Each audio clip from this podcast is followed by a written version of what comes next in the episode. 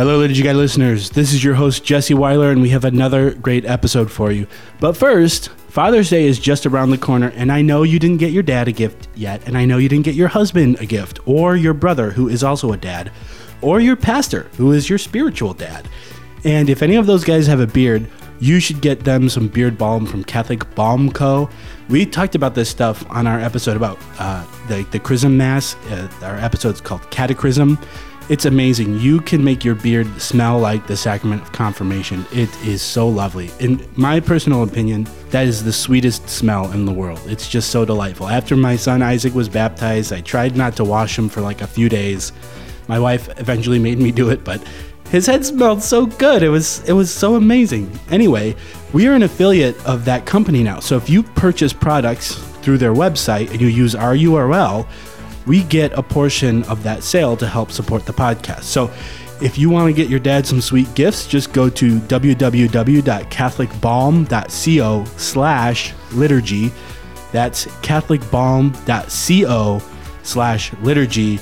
Do some sweet, sweet shopping and help us at the same time. That would be really great. This week we are talking about a church document. We don't talk enough about church documents, I, I don't think. So this week we're talking about Musicae Sacrae. It was a papal encyclical written by Pope Pius XII just before Vatican II. So uh, you can definitely see some correlations between the, the documents in Vatican II and the document uh, Musicae Sacrae. So without further ado, episode 40 of season 2 of The Liturgy Guys. Enjoy.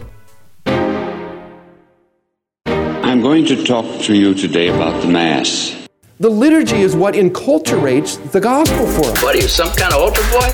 And, and it enculturates it into our day to day life, our, our day to day existence. It's pretty dang exciting, huh? We're called not to some crapshoot called life, but to an adventure in fidelity that beckons us to cast out to the deep. The Liturgical Institute is proud to present The Liturgy Guys.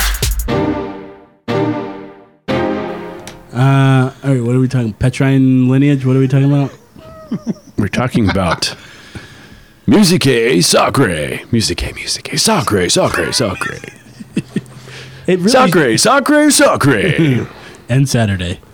December 25th, 19, Chris?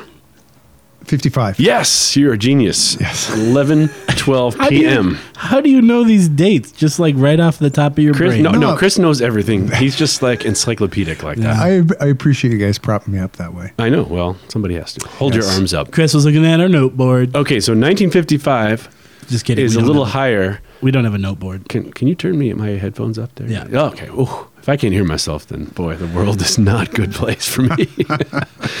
1955 is not long before what, Chris?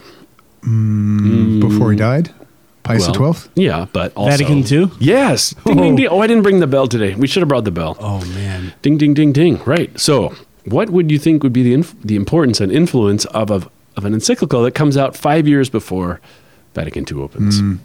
I would imagine that when Vatican II did open, they had their eyes on that encyclical pretty clearly. Right. Not just because it was the most recent one, but because the Pope, as when he writes an encyclical, kind of gathers up what's in the air and then presents it. So, you know, if we had Vatican III tomorrow, they'd probably be reading what Pope Francis just wrote, what Ratzinger as Pope Benedict wrote, and then what uh, John Paul. Those would be the issues at the ti- on the table at the time. And this is not Musicum Sacrum. Musicum Sacrum is a different thing, Okay. That's from 1967. and it's Is uh, it It's really? in March Yes, 1967. it's an, it's an instruction on how to implement. The, For real, we don't have a note board. Chris just knows this stuff. It's weird. Everybody knows Musicum Sacrum from 1967. Okay. And Musicae Sacrae Disciplina, Discipline, or, Is that 58? that's 58. What's the Yeah. difference in translations for those two? That's what I say. What's the difference? What's the difference? I don't know. What What is the AE? Of sacred music, right? Would be. Yeah.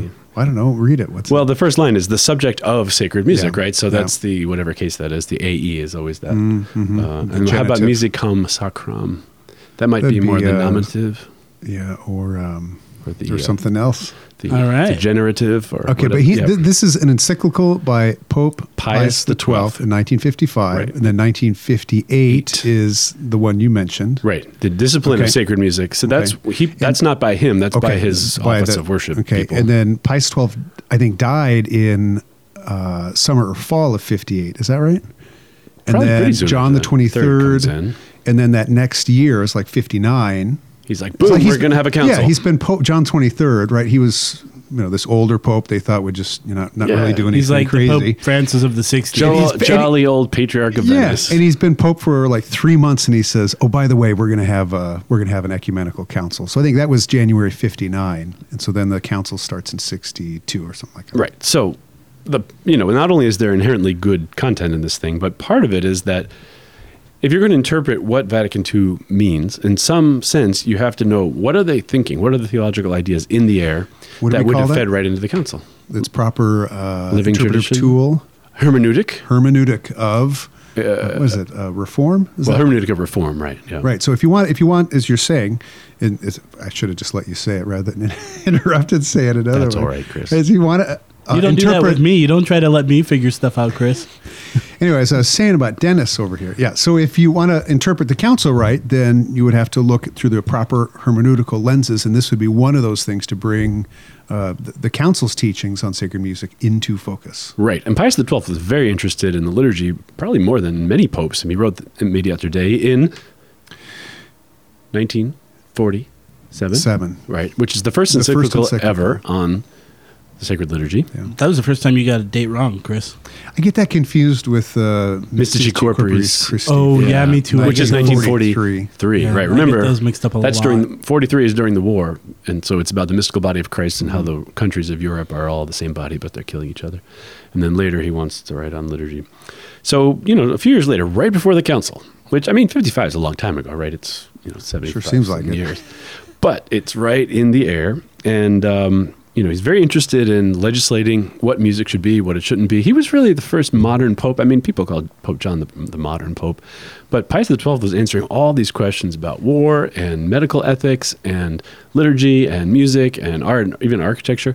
And many of his quotes are brought right into Vatican II, right into the text, sort of word for word. And Mediator Dei, which is encyclical, is, is cited, you know, footnoted in Vatican II a lot. So what did Pius XII have to say? Surprisingly frank, right? In these days where there's a lot of words and you wonder what they mean, that's not how Pius XII writes. He's like, boom, one, two, three. This is what I say.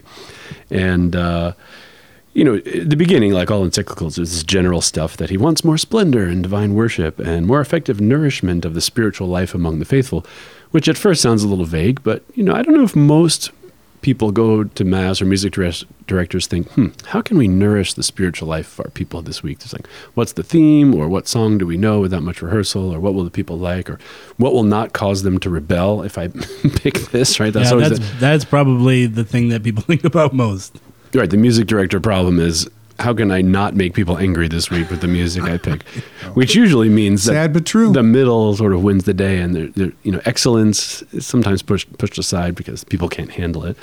But you know what Pius XII says right away is that music is a gift of a gift of nature which God endowed um, human beings because He is the harmony and the most perfect concord and most perfect order. God has the most concord and order, and He gives that and shares it with us. And so, because we're created in His image and likeness, we can extend that order and harmony out into the world through uh, music. So there's this really important notion, and he says that it uh, leads them to higher things. He calls it uh, something given by God's generosity, with the other liberal arts that contributes to uh, this leading us to higher things. So.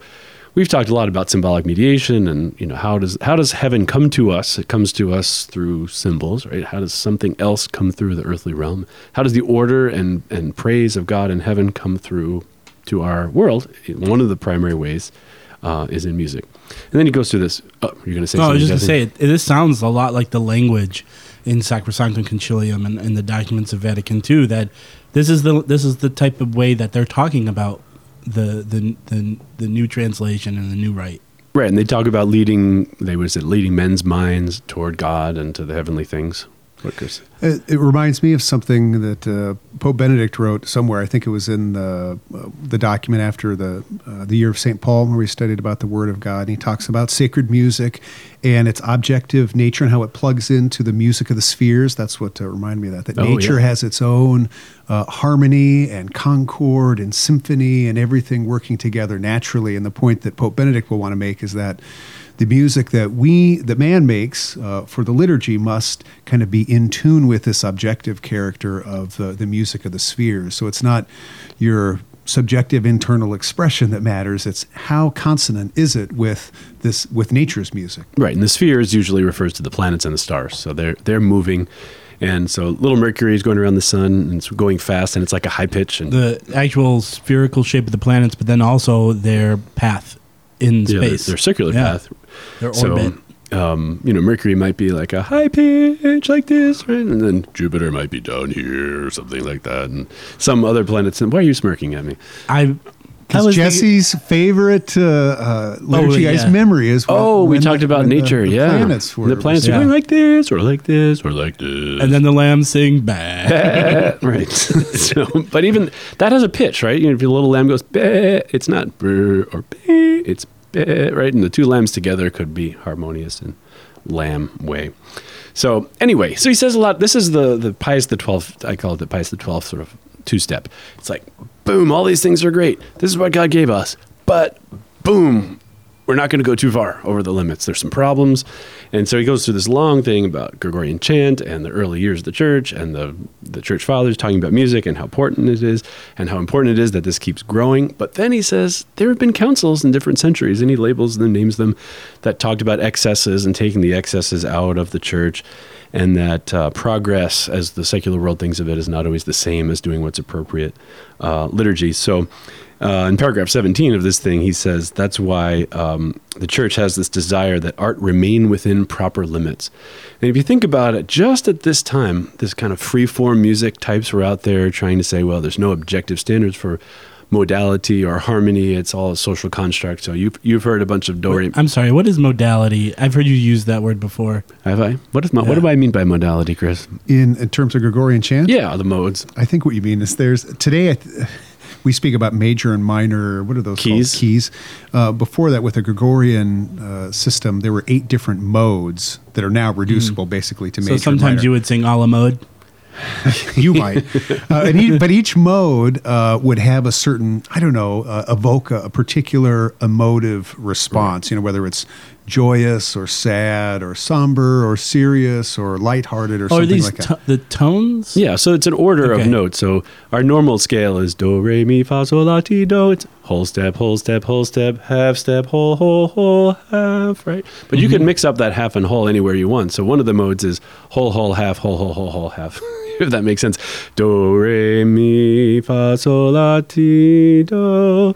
And when you, as soon as you do that, you're like, whoa, I'm in some kind of other realm. Like whenever Fred Flintstone or somebody gets hit on the head in a cartoon, they go off Birds into some dream and they're in the whole tone scale, which is do do do do do do do do do do do do do. Denis is smart. And you don't know where they are anymore. And uh, so we're used to this one two three half, you know, one two three four half.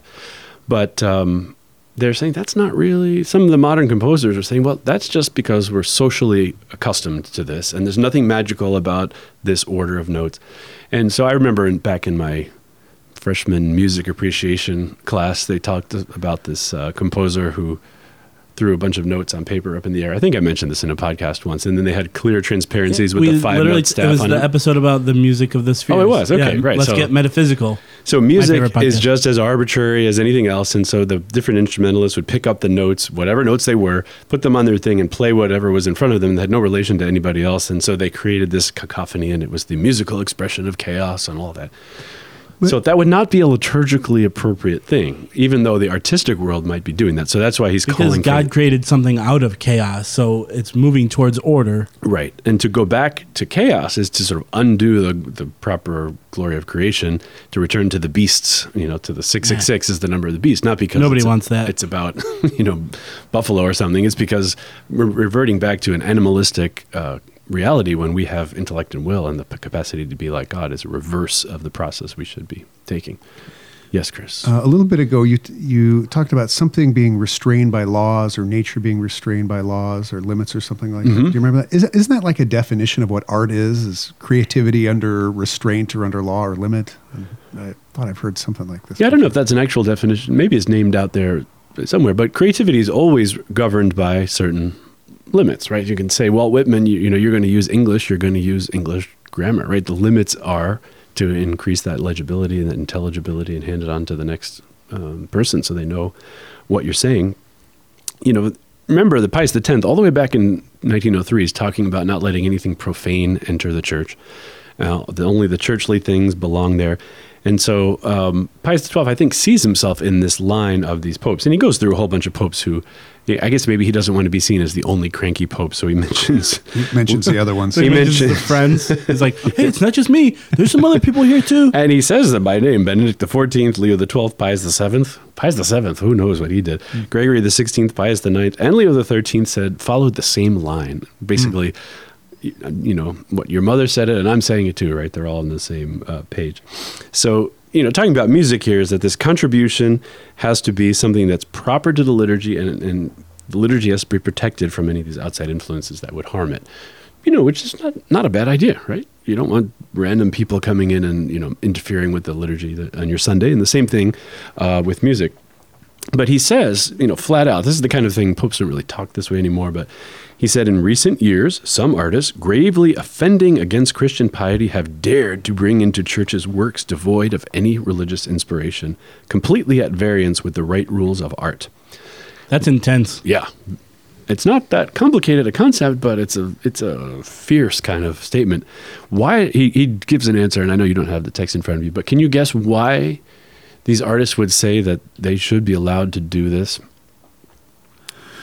Well, I I wonder if it's the uh, the spirit of the age, which is modernity, s- says that uh, it, it's operating off a different uh, foundation. That your own subjective expression is precisely what's uh, necessary if you want to worship or be authentic or whatever. And this whole line through the ages is just what modernity is trying to to get rid of. And so it wouldn't see, uh, you know, the, the, the traditional historical arguments as appealing at all. I don't know. Is that right? That, that's Or right. Objective. e- That was my answer too. We, we huddled, and that's what we came up with. Yes, so. they had a little team team effort there. Well, what he says is these artists go on to say that artistic inspiration is free and that it is wrong to impose upon it laws and standards extraneous to art, whether they are religious or moral, since these rules hurt the dignity of art and place bonds and shackles on the inspired artists. Right?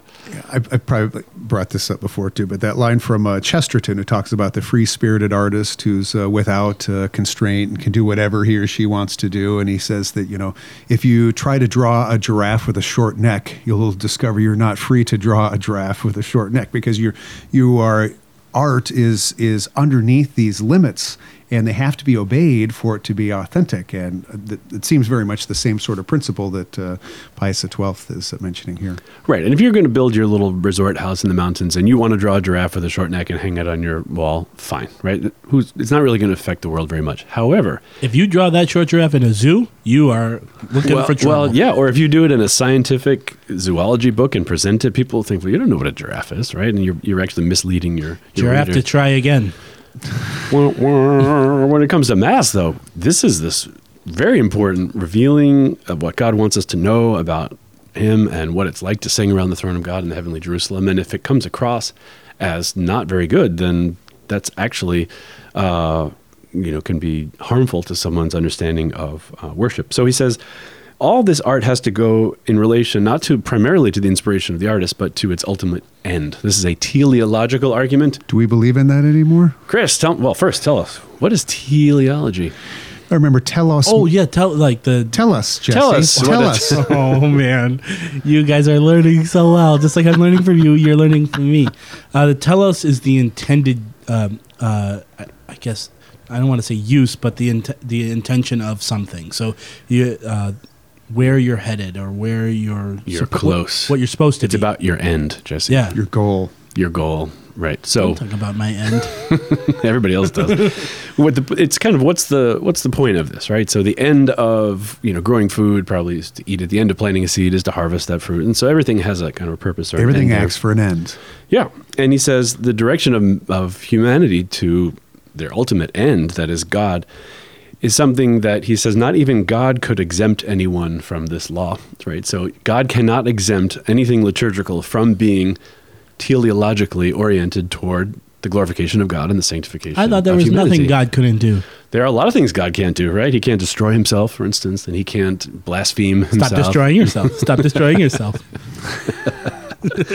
And so the musician's job is to work to this teleological end, right? And so it, it sounds, it could sound a little cranky when you read this. In recent years, we've had all this music devoid of religious inspiration.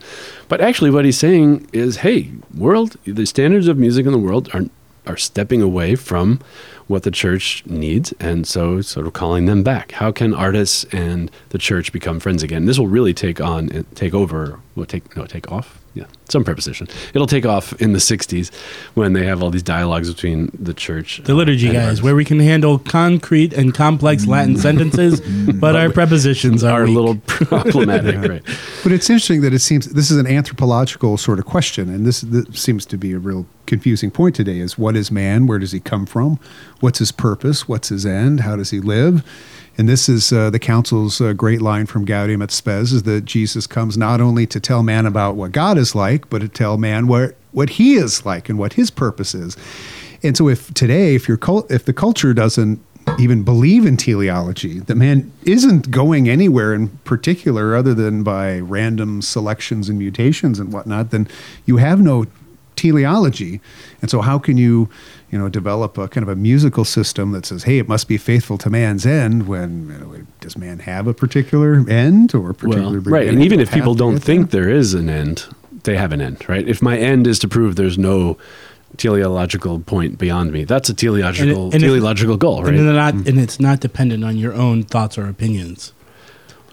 well, they that's exist- the that's the big They question. exist in and of themselves. Right. So what he actually mentions the phrase Pope, Pope Pius XII mentions the phrase art for art's sake. That's a thing people say that art doesn't have to serve anything. It just is for its own sake. So you, you know, put a bunch of things in the, in the town square and you blow them up and the pieces go other places. It's, well, we don't have to worry about what it's good for. It's just is. It's just art for art's sake. He says that this is uh, very wrong. it entirely neglects the end for which every creature is made, which is God's glorification and their sanctification. And he says it has either no worth at all or it is a grave offense to God himself, the creator and ultimate end. So basically, to say, well, we're going to do something, but it's not really for anything except itself. I mean, if I said to you, Jesse, well, you're not really for anything except whatever I decide your your end is. Oh, back to your end again. Whatever uh, it is we want to say, that would not that would be an offense to you, right? It's certainly offense. I'm to often God. offended by what you say, so Well, it's there, okay. there you go. That's one of my teleological goals is to offend you frequently. That's probably true. Doing a good job, Denis. Thanks. Yeah. So he says an art an artist doesn't operate by blind instinct, but um, according to the laws of the church, especially a liturgical artist, right? Because the liturgy has its own rules and its own laws. back to this Pope Benedict line, he says, uh, uh, or th- this document, he says something like, as far as the liturgy is concerned, we cannot say that one song is as good as another. In the liturgy, everything, the music, the text, the execution, must correspond to the meaning being celebrated, which is the mystery of God, the paschal mystery of Christ. And so, whatever you might think out there in the world, as far as the liturgy is concerned, it's acting teleologically, it's trying to assist uh, man on his way to sanctification and uh, God's glory. to that degree, wouldn't it? I mean, we talk about using the the texts from the mass, you know, the hymns and the antiphons that are uh, that come from the mass, and I mean, wouldn't those be the ideal because they come from what you're actually doing, so they'd be, um, you know, the first choice or the ideal. Right, exactly. So liturgical music has the most limitations, you could say, or it has to stay most closely to its teleological purpose. You know, if it's going to be liturgical music, it has to be liturgical. Devotional music then can spread out a little further. Popular music can be. You can write a song about your loaf of bread that you just ate, and it's kind of funny, but nobody expects it You to heard my secret uh, loaf of bread track? I have, yeah. Oh man, You remember? You were probably too young to remember Friends, the TV show Friends. I remember the show Friends. Oh, okay. I wasn't, I wasn't born yesterday. You were still in diapers then. Remember Phoebe used to go to the coffee house and she'd have Yeah, that smelly guitar- cat. Smelly cat, smelly cat. What Yeah. are they feeding you? Right? It's not about anything and it's kind of amusing. And it's not your fault. Right. See, I know all the words. right, exactly. So in a coffee house in New York, you can hear a song about nothing and it's kind of you know, it's a it's a funhouse mirror for your ears, right? But when you get to the liturgical things, there's a um, a particular goal, and he says it's supposed to beautify and embellish the voices of the priests who offer mass and the Christian people who praise the sovereign God. It should make the liturgical prayers of the community more alive and fervent, right? So if you're interested in the active participation of the people, it's not just busy participation, you know, hymn for hymn's sake or song for song's sake, but how can the people really find their place in the mystical body, join their voice to that song of, of Christ at the right hand of the Father, and do that more effectively. So, you know, you can look at this in a couple of different ways. Oh, cranky Pius the Twelfth, the last guy with the tiara and the, the funny. Oh, and actually, John the Twenty Third wore the tiara too. But mm-hmm. you always see him carried around in the chair, you know, with that funny little pose with that little grim face. But when you look at it, he's very interested pastorally. What does it m- mean for the people to have their souls moved to piety? And uh, how can these things be preserved in the church? And of course, he goes back to Gregorian chant. That's the music joined with the church's liturgical worship itself. And that comes right into Sacrosanctum Concilium. And um, there's a lot of stuff in here, but I know there's. I will just recommend that people read it, right? You're Yeah, giving we, me- well, yeah, we'll link to it for sure. So, Um, Musicae Sacrae, encycl- encyclical of Pope Pius XII on sacred music. Put it in a sentence, Denis. What's the one, ta- the important takeaway point from this? That music is good because it's a sharing in God's own powers to praise Him. He gives it to us. It's a capacity. We can use it well or not well, and then He gives some rules on how to use it well. If it glorifies God and sanctifies us, then you're on the right track. If it's just the expression of whatever I feel like that day, then you're probably on the wrong track.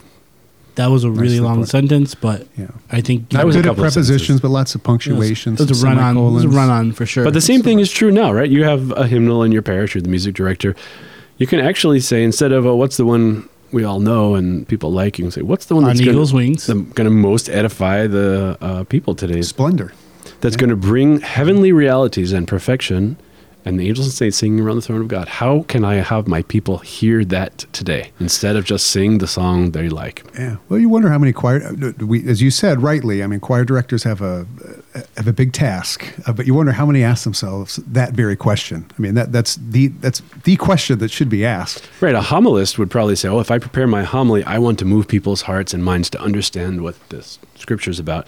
I think a music director or a composer could ask the same question: How can this sound like heaven? How can the words be profound? How can I lead people to participate in the choir of heaven? Um, and so he, he ends this by what Saint Cyprian says: uh, "Let the sober banquet resound with psalms." If your memory uh, be good and your voice pleasant, approach this work according to this custom. You give nourishment to those dearest to you if we hear spiritual things and sweetness that delights the ears. And that's it.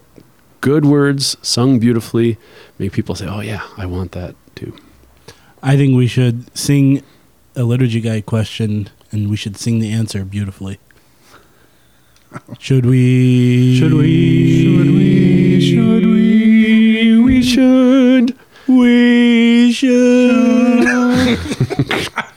Barbershop liturgy guys. Oh. So you guys know that we love the Liturgical Institute and we love everything that we do here, but you know who else loves the Liturgical Institute? Yeah, Bishop Robert Barron. And guess what he has to say about it? Well, I've known the Liturgical Institute from the very beginning. I was at Mundelein on the faculty in 2000 when it started. I knew Monsignor Mannion very well, who was the founder. Uh, Dr. McNamara, who was with him from the beginning, I've known. We become good friends. I've spoken many times there. I've known all the faculty members. I've known many of the students. So I, I know from the ground up what the, um, the LI does. And they introduce people into the beauty of the church's intellectual tradition and liturgical tradition.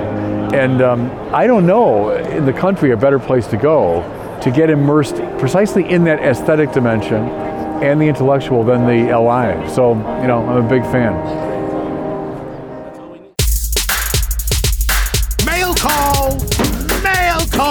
Oh, Moses, Moses, why do you question me? Why do you care? Today, we have a similar debate over this. Anyone know what this is, class? Anyone? All right, this question is actually another question from Annie that we got last week. Wow. Annie number two, who's yeah, really the you same know, one. I felt a little generous because I really liked this question, Yeah. and to be honest, I kind of wanted to know the answer. So, uh, so this to right question place. comes from Jesse. and Annie, we both we both want to know. Jesse and Annie.